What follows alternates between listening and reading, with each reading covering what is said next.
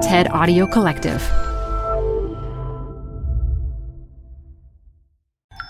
This TED Talk features language preserver Daniel Bögre Udell, recorded live at TED Residency 2019. This show is brought to you by Schwab. You're here to keep a pulse on environmental trends. Well, now you can invest in what's trending in electric vehicles, renewable energy, water sustainability, and more with Schwab investing themes. It's an easy way to invest in ideas you believe in. Schwab's research uncovers emerging trends, then their technology curates relevant stocks into themes. Choose from over 40 themes. Buy all the stocks in a theme as is or customized to better fit your investing goals. All in a few clicks. Schwab investing themes is not intended to be investment advice or a recommendation of any stock or investment strategy. Learn more at schwab.com slash thematic investing. Hi, I'm Ben. I suffer from a condition called writer's block. It strikes when I'm at work. That's why I choose Canva Magic Write. It works fast, generating texts in seconds, thanks to AI. Common side effects include increased productivity, compliments from coworkers, feelings of satisfaction. Now I can say bye bye to writer's block. Ask your boss if Canva Magic Write is right for you at canva.com, designed for work. Languages don't just die naturally. People abandon mother tongues because they're forced to. Often the pressure is political.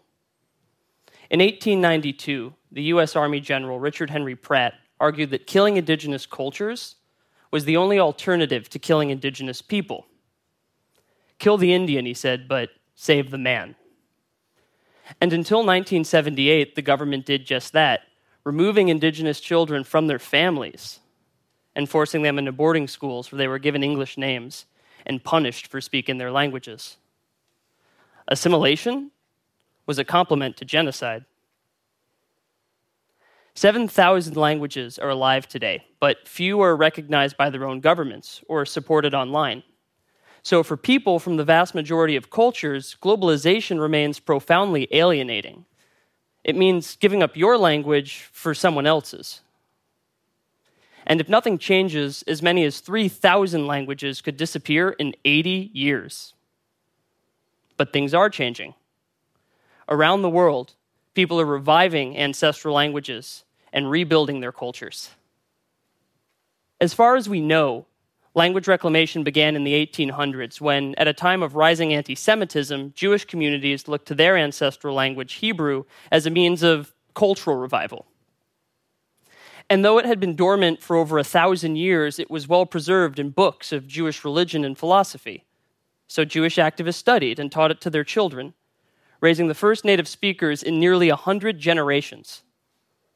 Today, it's the mother tongue of five million Jews, and at least for me, an assimilated English speaking member of the Jewish diaspora, a pillar of cultural sovereignty.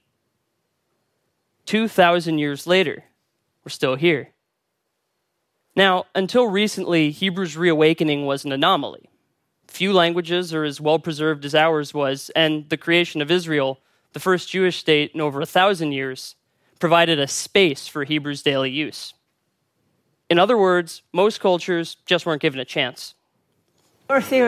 Elizabeth o ha trigus in. That was Cornish, the ancestral language of Cornwall, which today is technically a county in southern England. In the 1900s, Cornish activists fought for their culture, the language had been dormant for over a hundred years, but they used old books and plays to teach it to their children. However, this new generation of Cornish speakers was scattered across Cornwall and unable to use the language freely. By the 1990s, Cornish had reawakened, but it wasn't thriving. Then, in the early 2000s, Cornish speakers found one another online and leveraged digital spaces to speak on a daily basis. From there, they organized weekly or monthly events where they could gather and speak in public. Today, some schools teach Cornish. There are Cornish language signs, ice cream commercials, Wikipedia, and even memes. And with their language once again intact, the people of Cornwall have secured recognition as a Celtic nation alongside Ireland, Scotland, and Wales. They stared down centuries of forced assimilation and said, We're not a county in England. We're a people in our own right, and we're still here. And they're not the only ones. The Tunica Biloxi tribe of Louisiana is reviving their ancestral language. Ima tiana etisa, etisema eshkuniyawa. It started in the 1980s when Donna Pierite and her family started taking trips to Baton Rouge and New Orleans to photocopy old dictionaries stored away in university archives. The goal was to study Tunica and teach it to the children and share it with the community. Today, they're leading a Tunica renaissance. Since 2014, there are nearly 100 speakers in language immersion classes, and according to a 2017 census, 32 new fluent speakers, some of whom, like Donna's daughter Lisbeth, are teaching Tunica to their children. These new speakers are creating content, Facebook videos, and also memes. And the more they publish, the more they inspire other Tunica people to get involved. Recently, a tribal member living in Texas wrote Lisbeth on Facebook asking how to say, bless these lands. It was for a yard sign, so she could show her neighbors that her culture is alive and thriving today. Now, Hebrew, Cornish, and Tunica are just three examples from a groundswell of language activism on every continent. And whether they're Jèrriais speakers from the Channel Isles or Kenyan Sign Language speakers from Nairobi, all communities working to preserve or reclaim a language have one thing in common media, so their language can be shared and taught. And as the internet grows, expanding media access and creation, preserving and reclaiming ancestral languages is now more possible than ever. So, what are your ancestral languages? Mine are Hebrew, Yiddish, Hungarian, and Scottish Gaelic, even though I was raised in English. And luckily for me, each of these languages is available online. Hebrew in particular, it came installed on my iPhone, it's supported by Google Translate, it even has autocorrect. And while your language may not be as widely supported, I encourage you to investigate because chances are someone, somewhere, has started getting it online.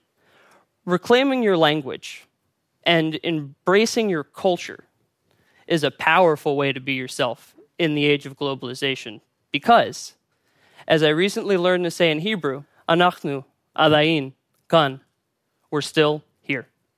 Thank you.